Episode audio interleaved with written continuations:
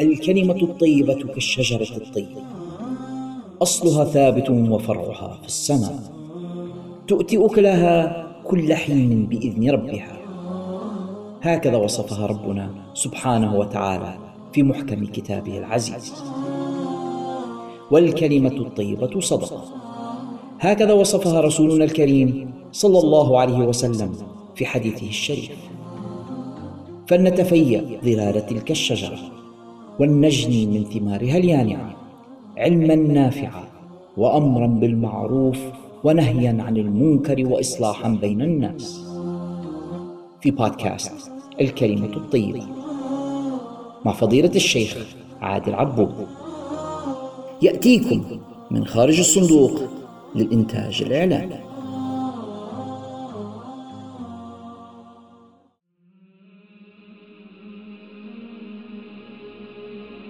أعوذ بالله من الشيطان الرجيم.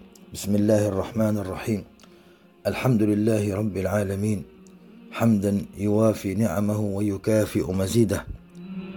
والصلاة والسلام على أشرف الأنبياء والمرسلين سيدنا محمد وعلى آله وصحبه أجمعين. إخوة الإيمان أحييكم بتحية الإسلام. السلام عليكم ورحمة الله تعالى وبركاته. وهذه الحلقة الثانية عشرة من برنامجنا الكلمة الطيبة. وكما اعتدنا يتكون من فقرات الأولى نتكلم عن بعض أحكام زكاة الفطر. زكاة الفطر فرضها رسول الله صلى الله عليه وسلم في السنة الثانية من الهجرة. فرضها على الناس سواء كان رجلا أو امرأة صغيرا أو كبيرا صاعا من تمر أو صاعا من شعير على كل حر أو عبد ذكر أو أنثى من المسلمين. وجاء في الحديث أنها طهرة للصائم من اللغو والرفث وطعمة للمساكين أي أن فيها تكفير لذنوب الصائم مما ارتكبه من مخالفات من اللغو الكلام الذي ليس فيه فائدة والرفث الكلام عن النساء مثلا في النهار رمضان وأيضا من حكمها أنها طعمة للمساكين. وتجب زكاة الفطر بدخول الفجر من يوم العيد. وهناك رأي آخر للفقهاء أنها تجب بغروب شمس آخر يوم من رمضان. ويجوز إخراجها قبل العيد بيوم أو يومين. لا أكثر من ذلك.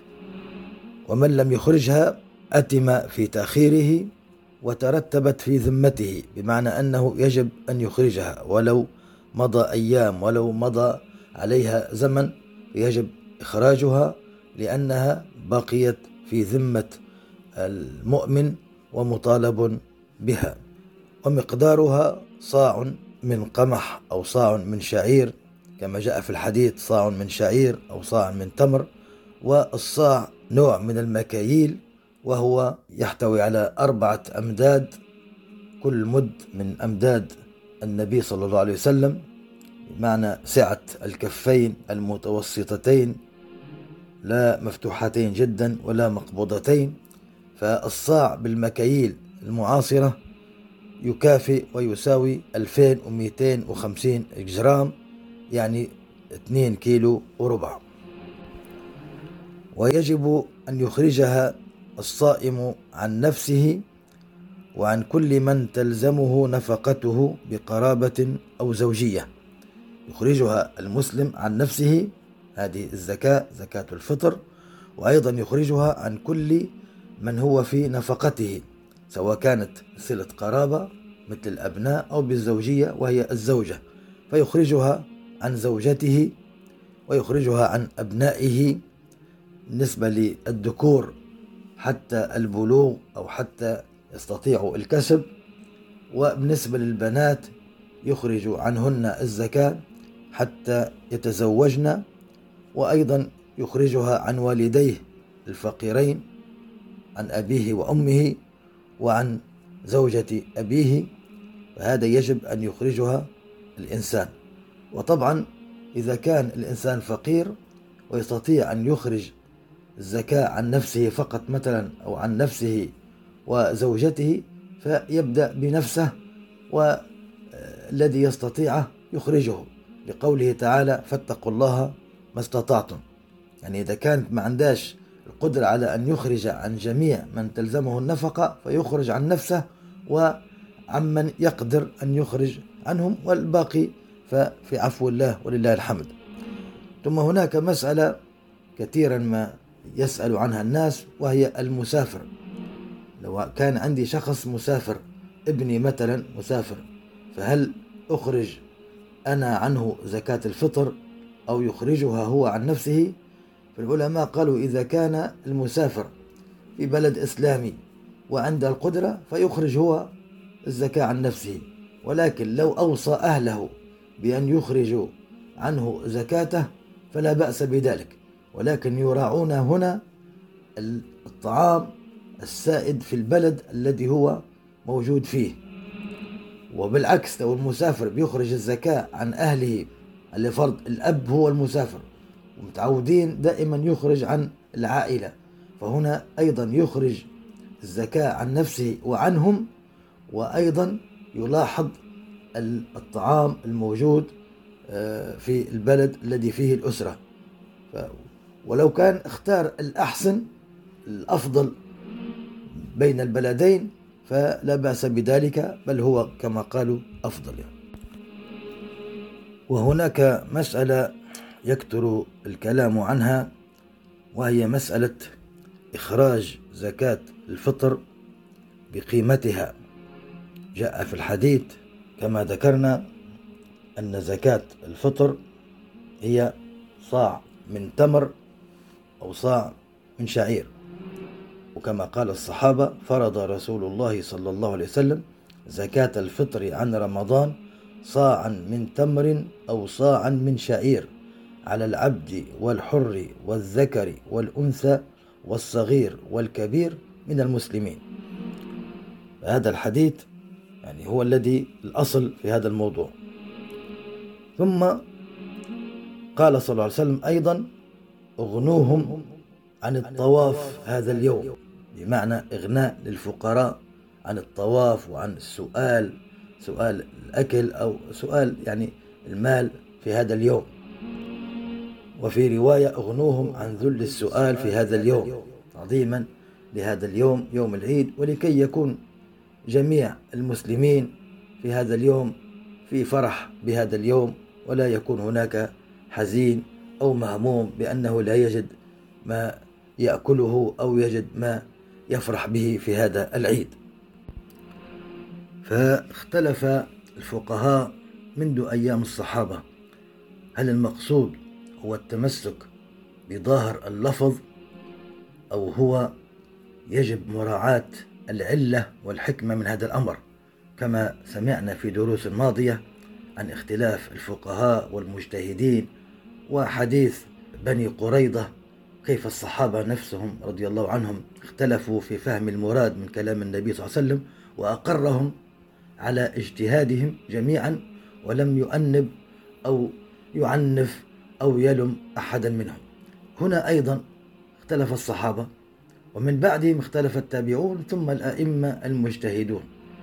هل المقصود التقيد بالصنفين أو باللفظ الوارد ذكره في حديث النبي صلى الله عليه وسلم وهو التمر والشعير أو أنه يجوز الاجتهاد والمقصود هو إغناء الفقير وإبعاده عن ذل السؤال كما في الحديث الثاني وهذا جمع بين الأدلة. بعض الصحابة اقتصر على الأمر الأول كان لا يخرج إلا التمر فقط. هناك صحابة آخرون رضي الله عنهم أخرجوا أصنافا أخرى لم يأمرهم بها النبي صلى الله عليه وسلم. فقد جاء في حديث سيدنا أبي سعيد الخدري الذي أخرجه البخاري ومسلم في صحيحيهما يعني حديث صحيح.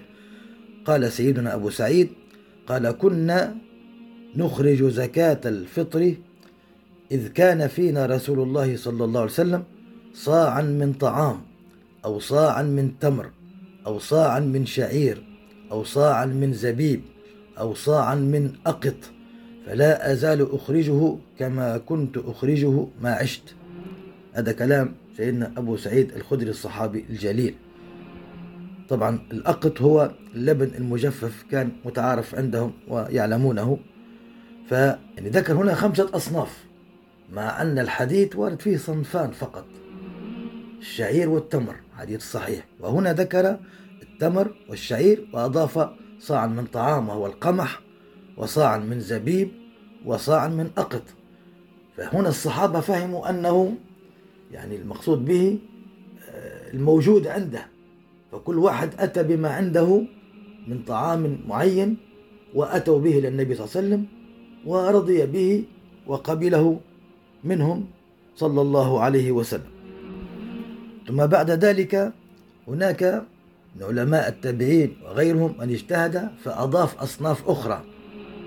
ف يعني تجمعت تسعة أصناف وهي القمح والشعير والزبيب والسلت هو نوع من الشعير والتمر والأرز والدخن والذرة والأقط. وقالوا أن هذه الأصناف هي التي يجب أن يخرج منها الإنسان زكاته. هذا أيضا إضافة واجتهاد مع نص الحديث لأن الحديث يشتمل. لم يقل لهم رسول الله لا تخرجوا ما عدا هذين الصنفين.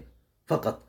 وقال إنما ذكر صنفين من الطعام فهموا منه رضي الله عنهم أنه المقصود هو المتوفر عندهم فمن هنا زادوا أصناف فأقرهم صلى الله عليه وسلم وبعض وبعدهم التابعون والأئمة زادوا أصناف.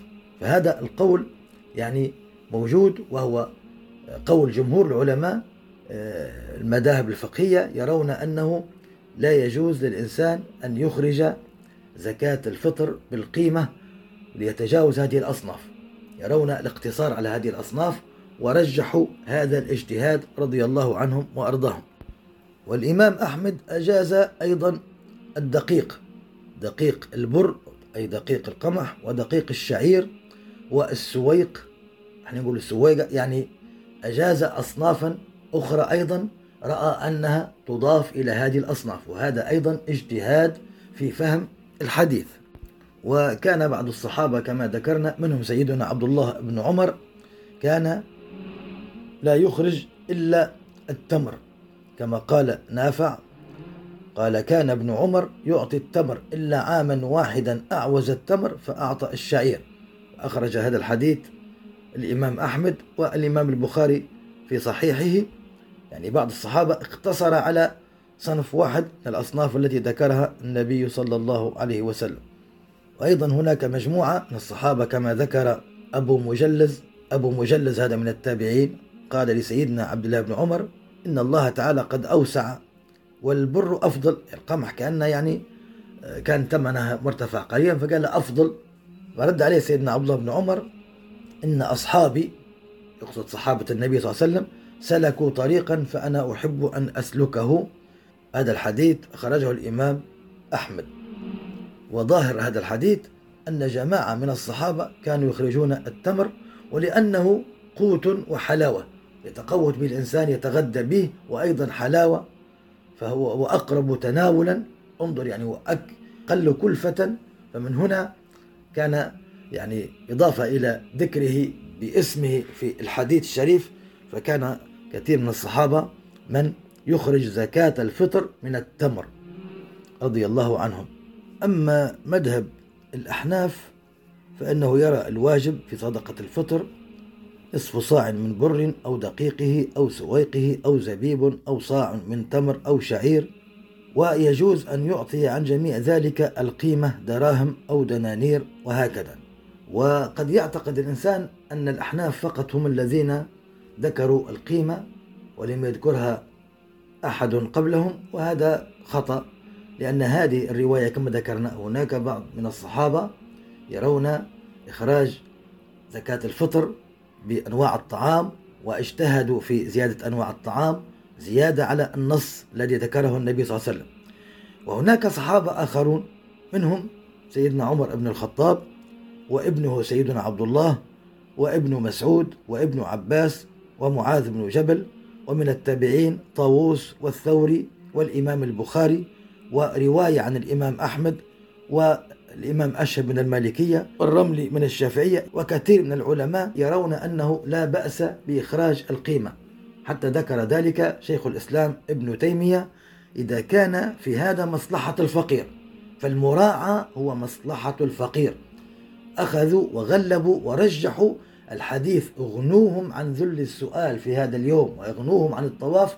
رجحوه طبقوا الحديث الثاني من وجهة نظر هذا الحديث وهو جمع بين الأدلة.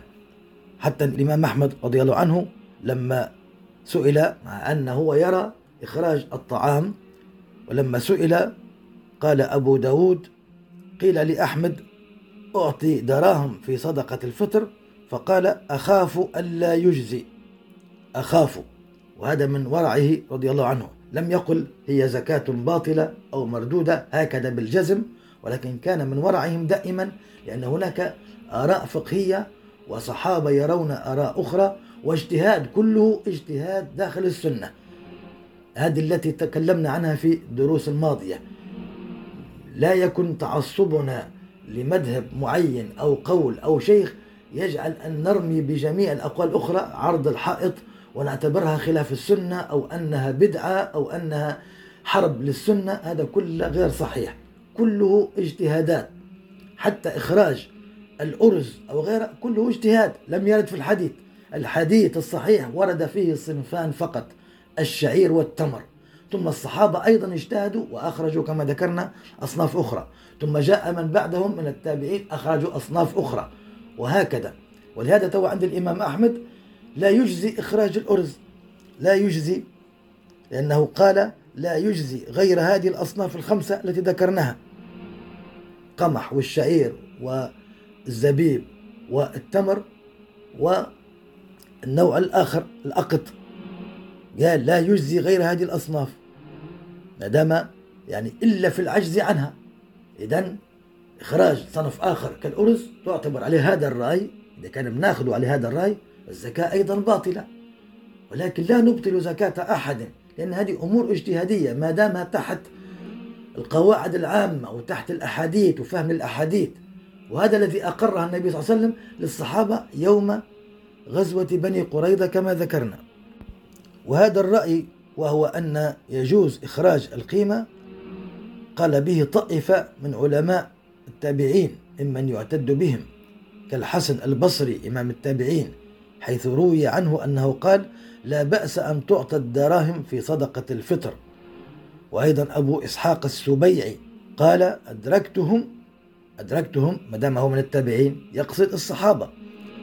أدركتهم وهم يعطون في صدقة الفطر الدراهم بقيمة الطعام. وعمر بن عبد العزيز أيضا يرى جواز إخراج الدراهم أي القيمة. فعن وكيع عن قرة قال جاءنا كتاب عمر بن عبد العزيز في صدقة الفطر لما كان أمير المؤمنين خليفة المسلمين بعث إليهم كتابا زي نقول قرار نحن في زكاة الفطر. ماذا فيه ذلك الكتاب؟ قال نصف صاع عن كل إنسان أو قيمته نصف درهم. كذلك هو مذهب الثوري. وبه قال إسحاق بن راهويه من أئمة تابع التابعين وأبو ثور أيضا صاحب مذهب فقهي إلا أنهما قيدا ذلك بالضرورة. الإمام إسحاق بن راهويه وأبو ثور قيدوا ذلك بالضرورة يعني أنت تكون في ضرورة إنسان ينتقل من الإطعام إلى القيمة. وهذا أيضا قول ابن تيمية. طبعا الذين ذكرناهم الحسن البصري وعمر بن عبد العزيز وأبو إسحاق السبيعي موجود كلامهم في مصنف ابن أبي شيبة من مصنفات الحديث المعتبرة المشهورة المعتمدة في الجزء الثاني صفحة 398 وكلام ابن تيمية قال إن إخراج القيمة لغير حاجة ولا مصلحة راجحة ممنوع منه في مجموع الفتاوى الجزء 25 صفحة 82 وهذا ما يقوله العلماء أنه هو إخراج القيمة لمصلحة. لماذا؟ مصلحة الفقير. لما تعطيه أنت الآن الطعام وأصبحت بيوتنا يعني فيها الطعام ولكن الفقير محتاج إلى أمور أخرى إلى أن يلبس أبنائه لباس جديد كجارة لأن يطعمهم الطعام الجيد. فهذا يتأتى بالمال وسيأتي الكلام عن أدلة هؤلاء الناس. أو الأئمة الذين قالوا بهذا الكلام.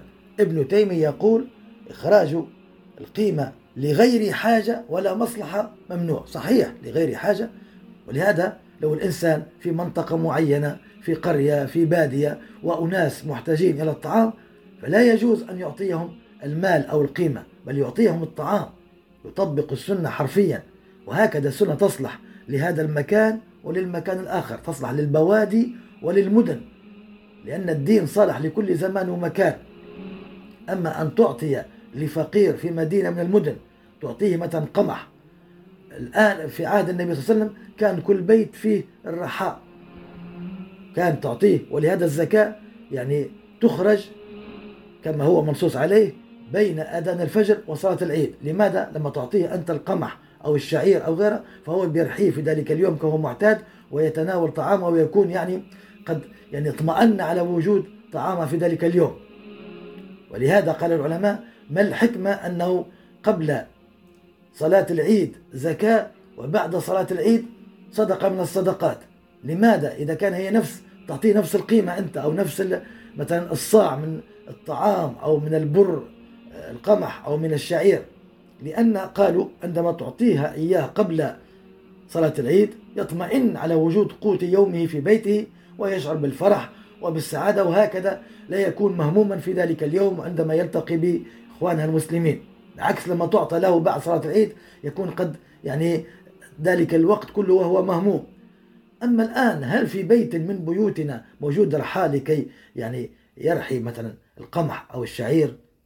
فإذا النبي صلى الله عليه وسلم خاطبهم بذلك اليوم لأن أكثر كما قال العلماء بياعاتهم وتعاملاتهم كانت بالأمور هذه بالقمح والشعير وما أتوا به الصحابة الزبيب وغيره لم تكن الدراهم كانت موجودة صحيح ولكن كانت قليلة.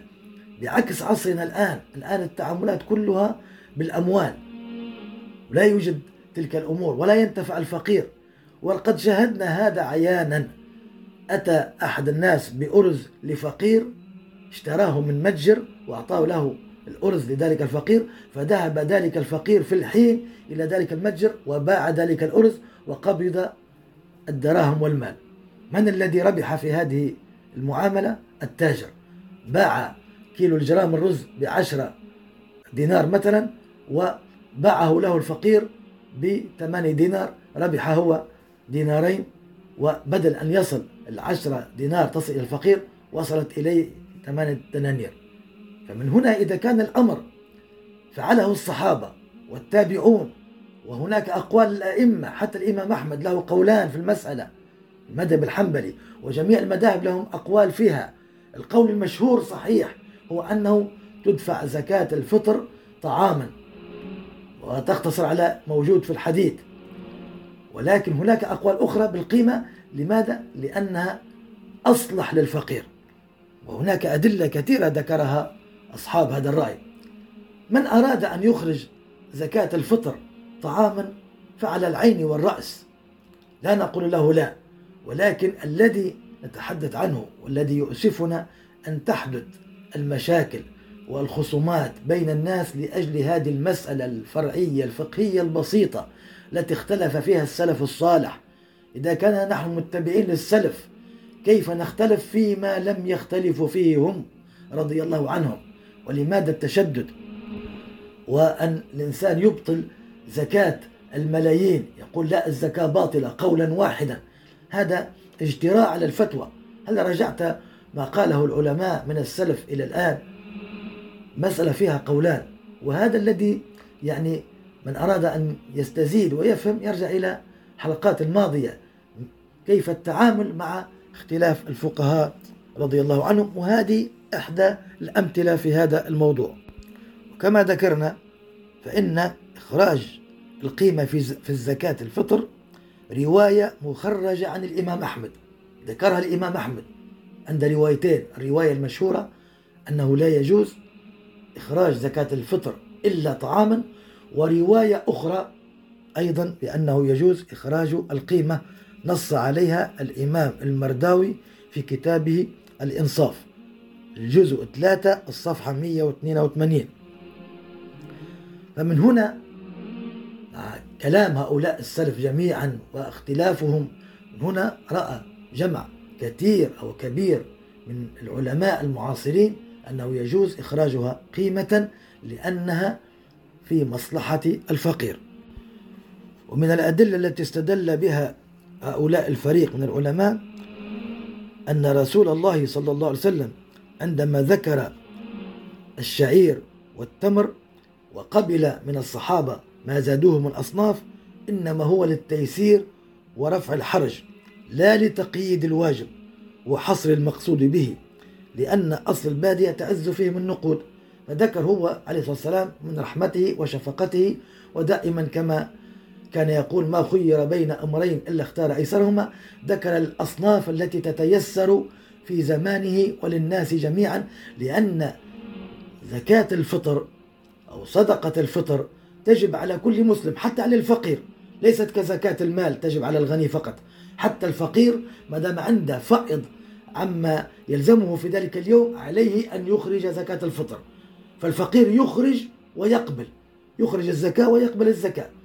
فالذي يتيسر للفقير هو ما في بيته من طعام. من قمح أو شعير أو تمر هذا كان موجود في بيوتهم رضي الله عنهم. فمن هنا من باب التيسير ذكر صلى الله عليه وسلم هذين الصنفين.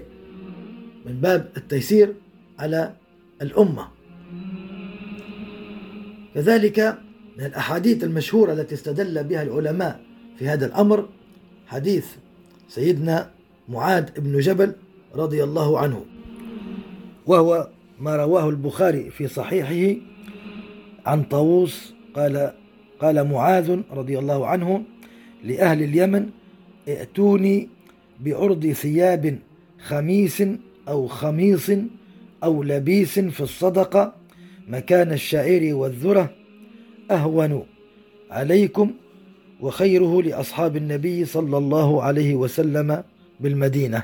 وفي رواية ائتوني بكل خميس ولبيس آخذه منكم مكان الصدقة فإنه أرفق بكم وأنفع للمهاجرين والأنصار بالمدينة. معنى هذا الحديث هو أن سيدنا معاذ رضي الله عنه الصحابي الجليل الذي قال عنه صلى الله عليه وسلم أعلم أمتي بالحلال والحرام معاذ بن جبل.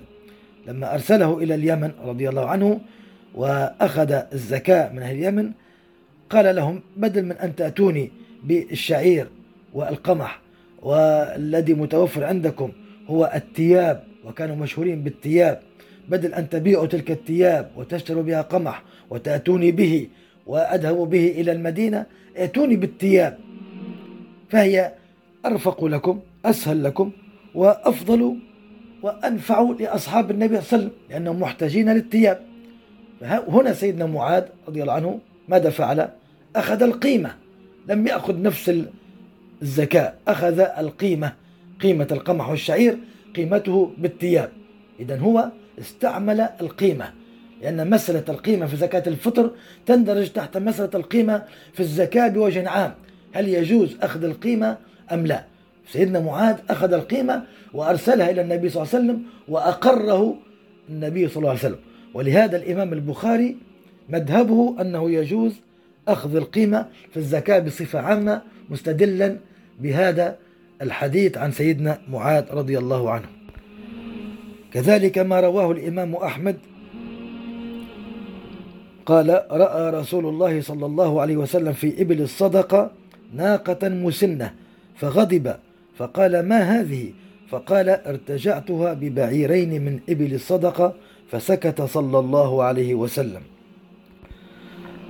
وهذا الحديث معناه آه، كان صلى الله عليه وسلم يأمر الجبات الذين يأخذون الصدقات من الناس أن يتقوا كرائم الناس لا يأخذوا الشيء النفيس. هكذا حفاظا على يعني مشاعر الناس وألا تكون الصدقة فيها أدية للغير. خذ مثلا بعير ابن لبون أو ابن مخاض وهكذا كما هو مذكور في باب الزكاة. لا تأخذ جملا كبيرا له كانت ال ال يعني الجمل الكبير كانت له يعني مكانته وكانت له قيمته الكبيرة. فعندما رأى في إبل الصدقة يعني وجد ناقة مسنة بمعنى كبيرة فغضب صلى الله عليه وسلم. قال كيف يعني تأخذون هذه الناقة العظيمة ذات القيمة الكبيرة تأخذونها من آه، صاحب الزكاة؟ فأجاب واعتذر الجابي بقوله ارتجعتها ببعيرين من إبل الصدقة. يعني كان الواجب على المزكي بعيرين ولم يكن عنده بعيران فاستبدل في مكانها ناقة مسنة بنفس القيمة. فسكت النبي صلى الله عليه وسلم عندما كان الأمر هكذا يعني ناقة بدل بعيرين سكت ليس فيه ظلم على الجابي. الشاهد والدليل في هذا الحديث أن استبدال البعيرين بناقة مسنة هو من قبل القيمة من قبل القيمة لأن بعيرين اثنين وناقة واحدة هذه من القيمة وأقره النبي صلى الله عليه وسلم على استعمال القيمة في الزكاة. وأيضا استدلوا بقوله صلى الله عليه وسلم أغنوهم عن المسألة قالوا أن الإغناء يحصل بأداء القيمة. يحصل بأداء القيمة خاصة إذا كان المال الآن هو الذي يستطيع الفقير أن يستخدمه في شراء حاجيته كذلك استدلوا بأن سيدنا عمر كان يأخذ العروض في الصدقة من الورق وأيضا روي عن سيدنا علي رضي الله عنه. كذلك ما ذكرناه من أن الصحابة رضي الله عنهم تصرفوا في القدر الواجب على سبيل الاجتهاد وهذا دليل على أنهم فهموا من النبي صلى الله عليه وسلم اعتبار القيمة. فأخرجوا خمسة أصناف بدل ما الصنفين اللذين ذكرهما عليه الصلاة والسلام. ومن الأدلة التي ذكرها العلماء الحديث أغنوهم عن الطواف هذا اليوم قالوا فيه استدلال من وجوه منها أنه صلى الله عليه وسلم صرح بعلة وجوب الزكاة صرح بالعلة وهي إغناء الفقير يوم العيد. هذه العلة إذن كما هي القاعدة المشهورة المعروفة الحكم يدور مع العلة وجودا وعدما. وإغناء الفقير يوم العيد يكون بالمال أفضل من غيره لأنه الأصل في زماننا هذا. والطعام كان في ذلك العصر عصر النبوة أفضل. ومن هنا النبي صلى الله عليه وسلم ذكره ولم يمنع غيره. وقالوا لو أن رسول الله صلى الله عليه وسلم أمرهم بالدراهم لفات المقصود لأنه لم يكن متوفرا عند جميعهم. ولا أيضا فات المقصود من كفاية الفقير هم الطعام يوم العيد كما ذكرنا. فأمر صلى الله عليه وسلم بالطعام ليكفوا مشقة البحث وهم السؤال بعكس ما هو موجود في عصرنا هذا. كذلك قيد الإغناء بيوم العيد ليعم السرور جميع المؤمنين ويستوي فيه الغني والفقير ويتفرغ الجميع لذكر الله وعبادته وحمده. وهذا لا يحصل اليوم بإخراج الحب الذي ليس هو طعام الفقراء ولا في إمكانهم الانتفاع به ذلك اليوم. كذلك استدلوا بأن النبي صلى الله عليه وسلم لم يحصر الواجب في المنصوص عليه لم يقل لا يجوز لكم إخراج غيره بل صرح بالعلة التي تشمل المال بالطريق الأولى.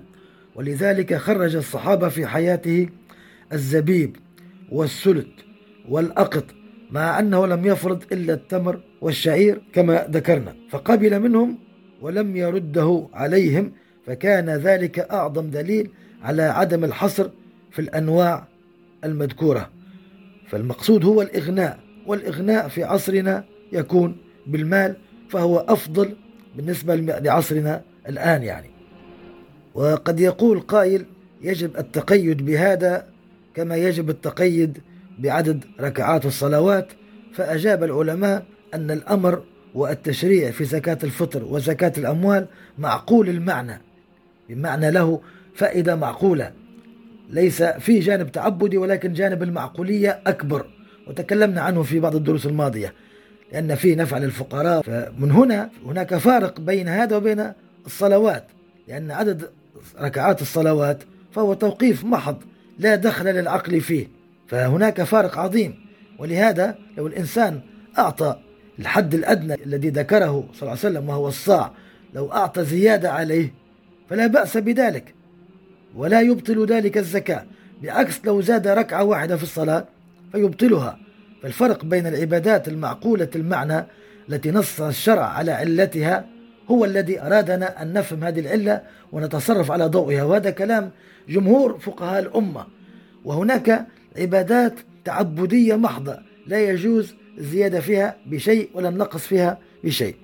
كذلك يعني لعلنا أطلنا قليلا في هذا الأمر. قال العلماء أن الوقوف مع النص والتمسك بالظاهر فيما هو بين العلة قلب للحقائق. أشياء واضحة جدا علتها واضحة والشارع الحكيم يريد منا أن نتبع العلة وهو يترك العلة ويتمسك بظاهر اللفظ هذا قلب للحقائق. واستدلوا على ذلك بقوله تعالى الذين يأكلون أموال اليتامى ظلما. فيأتي شخص يقول أنا لن آكل أموال اليتامى ولكن أخذ منها أنتفع بها في اللباس شراء سيارة شراء مسكن. أنا لم آكلها. رب العزة ذم من يأكل أموال اليتامى. وقف عند اللفظ عند الظهر الذين يأكلون أموال اليتامى. هل المقصود هنا الآية واضحة لكل ذي عقل مقصود بها هي إتلاف مال اليتامى هي التعدي على مال اليتامى ليس مجرد الأكل. فالذي يقف عند النص فقط فهذا قلب للحقائق. كذلك مثلا يسمع قوله تعالى فلا تقل لهما أف ولا تنهرهما فيأتي والعياذ بالله ويضرب والديه. وعندما يسأل يقول أنا لم أقل لهما أف هنا النهي جاء في عدم قول أف وعدم النهر. أنا ضربتهما لم أفعل الذي نهاني عنه ربي. هل هذا كلام عاقل؟ هل يقبل منه فمن هنا لما تأتي الأوامر الشرعية ومعها العلة واضحة جلية فهنا المقصود بها يعني اتباع العلة. فهنا المقصود من الآية هو عدم أذية الوالدين بأي نوع. ورب العزة يعني نبه بأدنى الأشياء على الأكبر منها. أدنى الأشياء هي كلمة أف فما بالك ما هو أعظم منها. أما تقيد بالنص فقط والوقوف عنده فهذا قالوا قلب للحقائق. فهذه مجموعة أدلة لعلي توسعت بعض الشيء في ذكرها مما قاله العلماء الذين أجازوا دفع القيمة. كما قلنا هي اجتهاد للصحابة اجتهدوه في حضور النبي صلى الله عليه وسلم وأقرهم اجتهدوا في زيادة الأصناف واجتهد التابعون ثم الفقهاء المجتهدون أخذوا بالنص الظهر لأن كانت كما ذكرنا التعاملات بهذه الأمور بالقمح والشعير والتمر والطعام وغيره فمن هنا أخذوا به. كانت الدراهم موجودة صحيح ولكن قليلة التعامل. وهناك صحابة رأوا جواز التعامل بالدراهم حتى مع قلتها. وذكرنا أنه مروي عن مجموعة من الصحابة. ذكرناهم سيدنا عمر سيدنا علي آه، سيدنا معاذ بن جبل وابن عباس وابن مسعود. كلهم أجازوا دفع القيمة وكذلك من الأئمة من التابعين. فمسألة فقهية اختلف في فهمها وفي توسعتها الصحابة ومن بعدهم فلا تكن سببا في الفرقة فيما بيننا أو نبطل عبادة بعضنا بعض نجتهد في هذه الأيام في كيف نلم الشمل كيف نصل أرحامنا كيف نصل من قطعناه من جيرتنا أو أحبابنا كيف يكون العيد عيد سعادة عيد محبة عيد ألفة. أما هذه مسائل فقهية ما دام الأمر اختلف فيه الصحابة فلن يستطيع أحد مهما كان أن يفرض رأيا في هذا الزمان أو في غيره. موجودة الآراء الفقهية والكلام الذي ذكرناه. إذا كان الإمام أحمد أعظم أئمة أهل السنة في التمسك مع هذا أجاز دفع القيمة. وعندما سألوه وشدوا قال أخاف أخاف ألا يجزي. يأتي أحيانا بعض الأشخاص ممن يشدد ويجزم بأنه لا يجزي. فنحاول يا إخواننا أن نكون متحابين. وذكرت هذه الكلمات والله من باب المحبة ومن باب الحرص على ألفة المسلمين والا يكون سبب الفقه الإسلامي العظيم التراث الرائع الذي لا تملك أي أمة في الدنيا مثله هل يكون سبب في تفرقنا؟ اجتهاد السادة القرائح العظيمة العبقرية التي لا يوجد مثلها في العالم كله وما استنبطوه هل تكون هذه الثمار العظيمة سببا في تفرقنا وفي بغضنا لبعضنا البعض ويجاهل بعضنا بعضا ويبدع بعضنا بعضا وزكاتك باطلة؟ لماذا هذا الكلام؟ لماذا؟ ارجع إلى ما قال الفقهاء. والله ورسوله أعلم. الفقرة الثانية نكمل شيئا عن فضائل الاستغفار. قال العلماء يستحب الاستغفار في كل وقت كما ذكرنا في كل وقت الإنسان دائما يستغفر ربه ودائما يتوب ويرجع إليه ويستغفر من جميع الذنوب التي يعلمها والتي لا يعلمها. ولكن هناك أوقات يستحب فيها الاستغفار. أولها الطهارة. عند الإنسان يخرج من قضاء حاجته البشرية. كان صلى الله عليه وسلم إذا خرج من الخلاء قال غفرانك يستغفر. قال العلماء في تفسير وفي شرح هذا الحديث قالوا هو يستغفر صلى الله عليه وسلم عن توقفه عن الذكر اللساني للحظات. الذكر القلبي أبدا لا يتوقف عنه صلى الله عليه وسلم وأيضا المسلم ينبغي أن لا يتوقف بقلبه بدون تحريك لسانه لأنه لا ينبغي ويكره ذكر الله في مكان الخلاء مكان قضاء الحاجة يكره ذكر الله لفظا وخطا. لا يدخل به هكذا مكشوف خط مكتوب في ورقة وهكذا.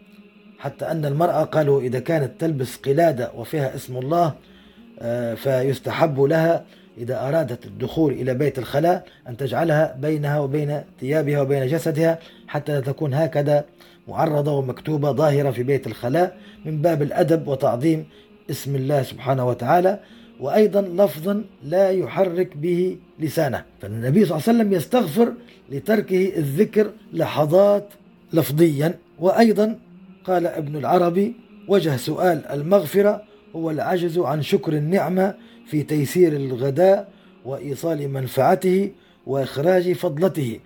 يعني كأن استغفار النبي صلى الله عليه وسلم ونحن أيضا مأمورين بالتأسي بهذه السنة عندما الإنسان يقضي حاجته ويخرج يقول غفرانك. وفي أحاديث أخرى الحمد لله الذي أذهب عني الأذى وعافاني. فأنت تستغفر لأنك لا تستطيع أن تشكر هذه النعمة. نعمة الإنسان يدخل ويخرج ما عنده من فضلات بتيسير وبدون مشقة وبراحة وتخرج تلك الأذى من الجسد في أناس يستعملون في الغسيل الكلوي وأناس يتألمون عندما يقضون حاجاتهم. فالإنسان لما يدخل ويخرج يحمد الله على هذه النعمة ويستغفر لأنه يعجز عن شكر هذه النعمة. ولهذا جاء في بعض روايات الحديث عندما يخرج من الخلاء عليه الصلاة والسلام يقول الحمد لله الذي رزقني لذته وأبقى في جسمي قوته وأذهب عني مشقته. أي الطعام.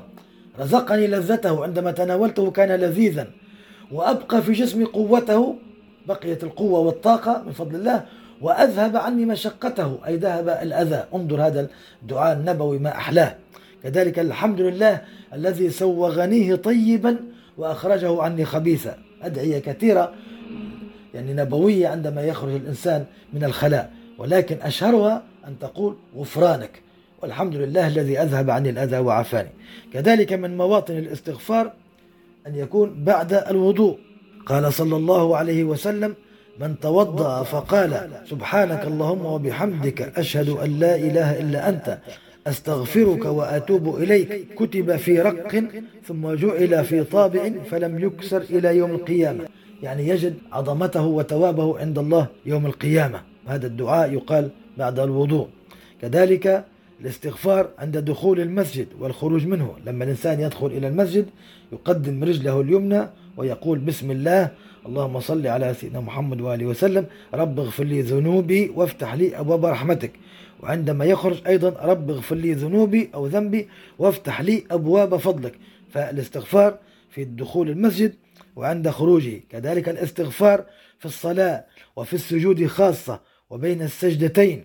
عندما يجلس بين السجدتين جاء في الحديث أن يقول رب اغفر لي رب اغفر لي رب اغفر لي ويستغفر في السجود وفي الصلاة.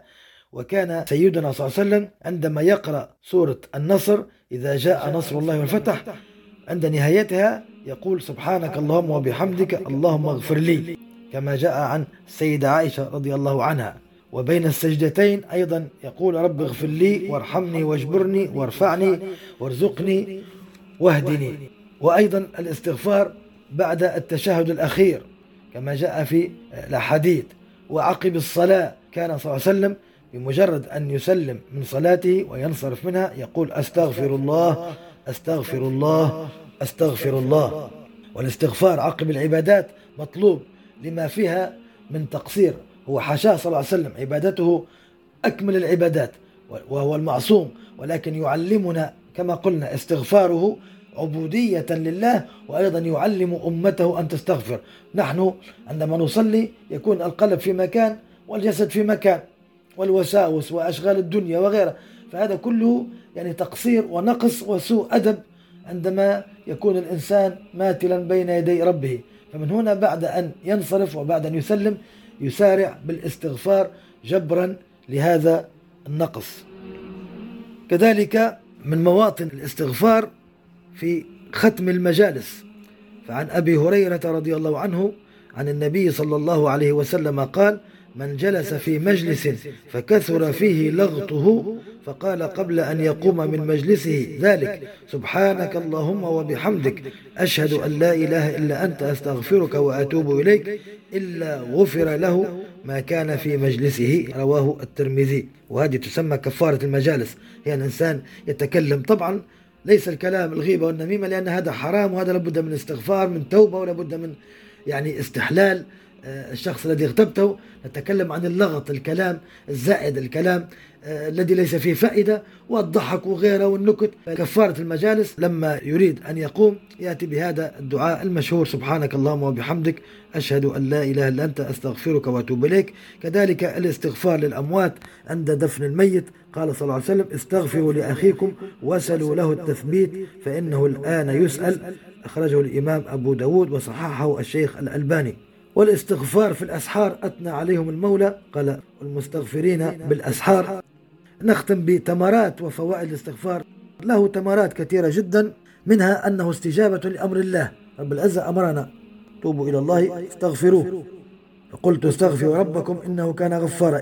إلى آخر الآيات الكثيرة في الأمر بالاستغفار. فأنت لما تستغفر أيها المؤمن فأنت تستجيب لأمر الله وتمتثل لأمر الله تعالى. كذلك من فوائد الاستغفار أنه من أسباب الرزق وأنه سبب لدخول الجنة وأنه سبب في مغفرة الذنوب ومحو الخطايا ورفع الدرجات وأيضا سبب في تطهير القلوب وسبب في إنجاب الولد وسبب في الصحة والقوة والعافية وغير ذلك كثير. وكل هذه التمرات مذكورة بالأحاديث والآيات ولكن لكي لا نطيل أتينا بها مختصرة والله ورسوله أعلم. الفقرة الثالثة نكمل ما بدأناه عن بعض الدروس من الفتح الأعظم فتح مكة والذي هو كما ذكرنا فتح قلوب لا فتح بلدان. من القصص التي ذكرها أصحاب السير وفيها ما فيها من عظمة خلقه صلى الله عليه وسلم ورحمته وصفحه وعفوه الذي لا يجارى أن هناك شخص يسمى هبار ابن الأسود وهذا الشخص كان من مشركي مكة وهو لما أرادت السيدة زينب اللحاق بأبيها صلى الله عليه وسلم بعد الهجرة خرج إليها ونخس الجمل حتى سقطت رضي الله عنها على صخرة وكانت حامل فأسقطت جنينها ولم تزل مريضة تنزف حتى ماتت رضي الله عنها وأرضاها. شخص يعني كان سبب في وفاة امرأة ضعيفة بنت النبي صلى الله عليه وسلم وماتت بنزيف. انظر يعني الوحشية في هذا الأمر. ف آه، طبعا غضب صلى الله عليه وسلم لأن هذا ليس من أفعال الرجال. تعتدي على امرأة وعلى هذا وهي حامل والمواضع الحساسة حيث جعلتها تسقط على صخرة وغيرها. ف وهو أيضا كان معاديا للإسلام والمسلمين. فقال لهم اقتلوا هبارا أمرهم بقتله من الناس الذين أمرهم أمر بقتله صلى الله عليه وسلم ومعظمهم يعني جاء وسأل العفو فعافى عنه صلى الله عليه وسلم. فعن جبير بن مطعم قال كنت جالسا مع رسول الله صلى الله عليه وسلم منصرفهم من الجعرانة بعد غزوة حنين ومن الجعرانة اعتمر من هناك رسول الله صلى الله عليه وسلم فهو خرج من الجعرانة قادما إلى الكعبة فطلع هبار. جاء هذا الذي اسمه هبار هو أسلم وحسن إسلامه رضي الله عنه. فقالوا يا رسول الله هبار ابن الأسود. فقال قد رأيته. فأراد رجل القيام إليه فأشار إليه أن اجلس. أراد رجل أن يقوم ليقتله أو يفعل كما أمره صلى الله عليه وسلم ولكن من رحمته صلى الله عليه وسلم. ومن صفحه ومن عفوه قال له اجلس. فوقف هبار فقال السلام عليك يا نبي الله. أشهد أن لا إله إلا الله وأشهد أن محمدا رسول الله. وقد هربت منك في البلاد وأردت اللحاق بالأعاجم. ثم ذكرت عائدتك وصلتك وصفحك عمن جهل عليك. فاصفح عن جهلي فإني مقر بسوء فعلي معترف بذنبي. فقال صلى الله عليه وسلم الرؤوف الرحيم. قد عفوت عنك وقد أحسن الله إليك حيث هداك إلى الإسلام والإسلام يجب ما قبله. ثم أن بعض الصحابة كان يسبه لفعلته الشنيعة فشكى إلى النبي صلى الله عليه وسلم فقال له سب من سبك. ثم قال للصحابة كفوا عنه فحقن الله بالإسلام دمه سبحانه من راحم ما أرحمه كما قال الشاعر. فحقن الله بالإسلام دمه سبحانه من راحم ما أرحمه. أحنى وأرفأف من الأم بنا. وهكذا رسوله كان لنا صلى الله عليه وسلم عليه الصلاة والسلام. أين نحن من هذه الرحمة؟ أين نحن من هذا الصفح؟ قال الإنسان لو يخطئ في حقي بكلمة لا أنساها له سنوات قطيعة وحقد والعياذ بالله. انظر ما فعل هذا بابنة النبي صلى الله عليه وسلم ابنة الحبيب الأكرم خير خلق الله. وهو في متناول في قبضة النبي صلى الله عليه وسلم.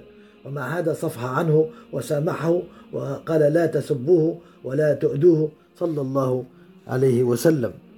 كذلك من المواقف مواقف جبر الخواطر في هذا الفتح العظيم. لما رسول الله صلى الله عليه وسلم دخل إلى مكة وقال من دخل دار أبو سفيان فهو آمن ومنعهم من التقتيل ومن غيره. فبعض الصحابة الأنصار رضي الله عنهم شفقة وخوفا وظنا برسول الله. من محبتهم على رسول الله اعتقدوا أن رسول الله بعد أن فتحت مكة وهي بلده أنه سيبقى فيها. وقالوا أن النبي صلى الله عليه وسلم قد أدركته رغبة في قريته ورأفة بعشيرته. يعني أكيد ما دام عملهم هذه المعاملة التي ليس لها نظير أنه سيبقى معهم. فجاء الوحي إلى النبي صلى الله عليه وسلم فبعد أن انقضى الوحي قال يا معشر الأنصار قالوا لبيك يا رسول الله. قال قلتم أما الرجل فأدركته رغبة في قريته. قالوا قد كان ذلك.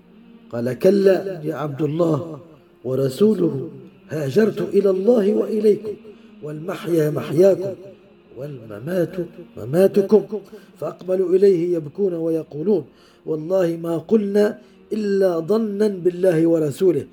صلى الله عليه وسلم يقول لهم إن الله ورسوله يصدقانكم ويعذرانكم رضي الله عنهم وأرضاهم ساداتنا الأنصار الذين حبهم من الإيمان كما قال صلى الله عليه وسلم حب الأنصار من الإيمان كذلك من المواقف التي نقف عندها أن بعض الصحابة في هذا الفتح قاتله أحد من المشركين ثم سقط سيف ذلك الكافر فادعى الإسلام فقتله ذلك الصحابي فلم يرضى رسول الله صلى الله عليه وسلم ونزل قوله تعالى يا أيها الذين آمنوا إذا ضربتم في سبيل الله فتبينوا ولا تقولوا لمن ألقى إليكم السلام لست مؤمنا تبتغون عرض الحياة الدنيا فعند الله مغانم كثيرة. كذلك كنتم من قبل فمن الله عليكم فتبينوا إن الله كان بما تعملون خبيرا. فرب العزة يذكرهم بحالهم يوم أن دخلوا الإسلام جديدا. كذلك كنتم من قبل. من هنا قال العلماء لا يجوز للمسلم أثناء القتال أن يحمل إسلام أحد من الكفار على الخوف حتى في أثناء القتال. سقط سلاحه وقال أسلمت يقبل منه إسلامه.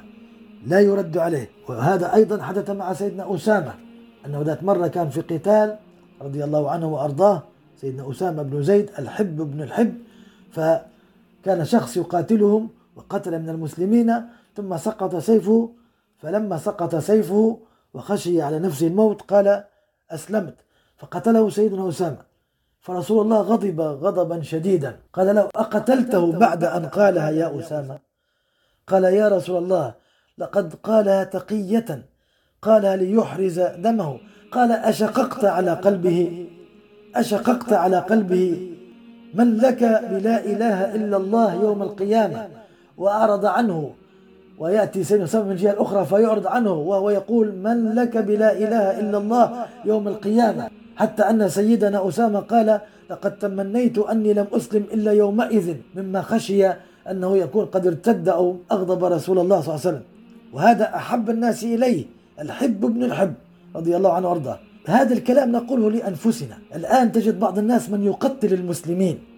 يقتل المسلمين الذين قالوا ويعيشون ويقولون وسيقولون لا إله إلا الله لشبهة ما. انظر هذا كافر حربي يقاتلني في المعركة ومع هذا نهيت أن أقتله إذا قال لا إله إلا الله. فكيف بالمسلم؟ كيف لك بلا إله إلا الله يوم القيامة؟ فهل نتعظ؟ هل نعتبر؟ هل نتفكر الآن الدنيا هذه تستطيع أن تواكب ما شئت وأن تناصر ما شئت وأن تفعل ما شئت؟ ولكن لنا يوم يوم الحساب وقبله في القبر. سنقف بين العدل سبحانه وتعالى. من لك بلا إله إلا الله يوم القيامة؟ يا من يعتدي على حرمات لا إله إلا الله. أهل لا إله إلا الله لهم الحرمة حرمة الدماء والأموال والأعراض. فإن دماءكم وأموالكم وأعراضكم عليكم حرام كحرمة يومكم هذا في شهركم هذا في بلدكم هذا كما قال صلى الله عليه وسلم في حجة الوداع. نختم هذه الحلقات التي نسأل الله تعالى أن يكون فيها النفع للقائل والسامع وأن يكون فيها الإخلاص لله تعالى والقبول والمغفرة والرحمة. هناك ملاحظة وهي أن العيد أقبل علينا. ومن أهم وظائف العيد إضافة إلى صلاة العيد وما فيها من شعائر والتكبير والتسبيح والفرح بهذا العيد لأنه رب العزة أتم علينا النعمة بصيام هذا الشهر العظيم وبلغنا صيامه وأعاننا على قيامه وعلى العبادة فيه بمحض فضله وهناك أحباب لنا وإخوان وأقارب توفوا ولم يدركوا رمضان ندعو الله لهم بالمغفرة والرحمة وندعو الله أن يبلغنا رمضان ورمضانات أخرى مع الصحة والعافية والأمن ومع التوبة والمغفرة. من وظائف العيد بر الوالدين. بر الوالدين سيأتي بإذن الله لعل استمرت الدروس بعد شوال. نتكلم بالتفصيل عن ما جاء في فضل الوالدين. ليس هناك شخص له فضل بعد المولى سبحانه وتعالى وبعد النبي صلى الله عليه وسلم أعظم من والديك. وحتى لو كان صعبي الميراث وصعبي الإرضاء تحمل ولك الأجر والثواب تجده في الجنة أمامك. بر الوالدين عدم قطيعتهما عدم قطيعة الأرحام. هذه أعظم فرصة بينك وبين أي رحم. أختك أخاك خالك عمك خالتك. الرحم هو ما اجتمع معك في الرحم أو ما اجتمع مع أبيك أو أمك في الرحم. أختك وأخاك خالك وخالتك وعمك وعمتك وبالأولى طبعا جدك وجدتك وأبوك وأمك. هذه الأرحام. طبعا الأب والأم هم الوالدين. فالإنسان فرصة كذلك الجار آه، الصديق أو الزميل في العمل. أي إنسان بينك وبينه يعني فرصة أنك تصلح الآن فرصة العيد هذه. أعظم وظائف العيد هي المسامحة والمحبة والوئام. تقبل الله منا الصيام والقيام. وما وفقنا إليه من عبادة أجراها على جوارحنا بفضله ومنه وجعل هذا الشهر العظيم المنصرف شاهدا لنا لا علينا وحجة لنا لا علينا. اللهم يا رب اغفر لنا ما ارتكبنا فيه من سيئات وهفوات وتقبل منا ما وفقتنا إليه من حسنات. واجعل بركاتها تعم علينا وعلى أهلينا وعلى أحبابنا وبلادنا وبلاد المسلمين. واحفظنا بحفظك التام واقضي حوائجنا يا قاضي الحاجات وتب علينا وأجمع شمل المسلمين ووحد شملهم واجعل المحبة في قلوبنا جميعا والوئام والصفاء. لا تجعل هذه يا مولانا المسائل الخفيفة تفرق فيما بيننا وردنا والمسلمين إليك مردا جميلا. واقض حوائجنا وثبتنا واشفي جميع المرضى وارحم الموتى. واقض الحوائج وثبتنا يا مولانا وتقبل صيامنا. وصلى الله على سيدنا محمد وآله وصحبه وسلم وكل عام وأنتم بخير والسلام عليكم ورحمة الله تعالى وبركاته. إذا كانت هذه الحلقة قد نالت رضاكم واستحسانكم فلا تبخلوا علينا رجاء بترك علامة الخمس نجمات في التطبيق الذي تستمعون إليها من خلاله. وإذا كنتم تستمعون إليها من خلال يوتيوب فلا تنسوا النقر على زر الإعجاب وتشاركها مع أصدقائكم ومعارفكم على وسائل التواصل الاجتماعي كي تعم فائدتها وتصل أكبر عدد من المستمعين. لا تنسونا رجاء من صالح دعائكم. بارك الله فيكم. جميع حقوق هذا العمل محفوظة لخارج الصندوق للإنتاج الإعلامي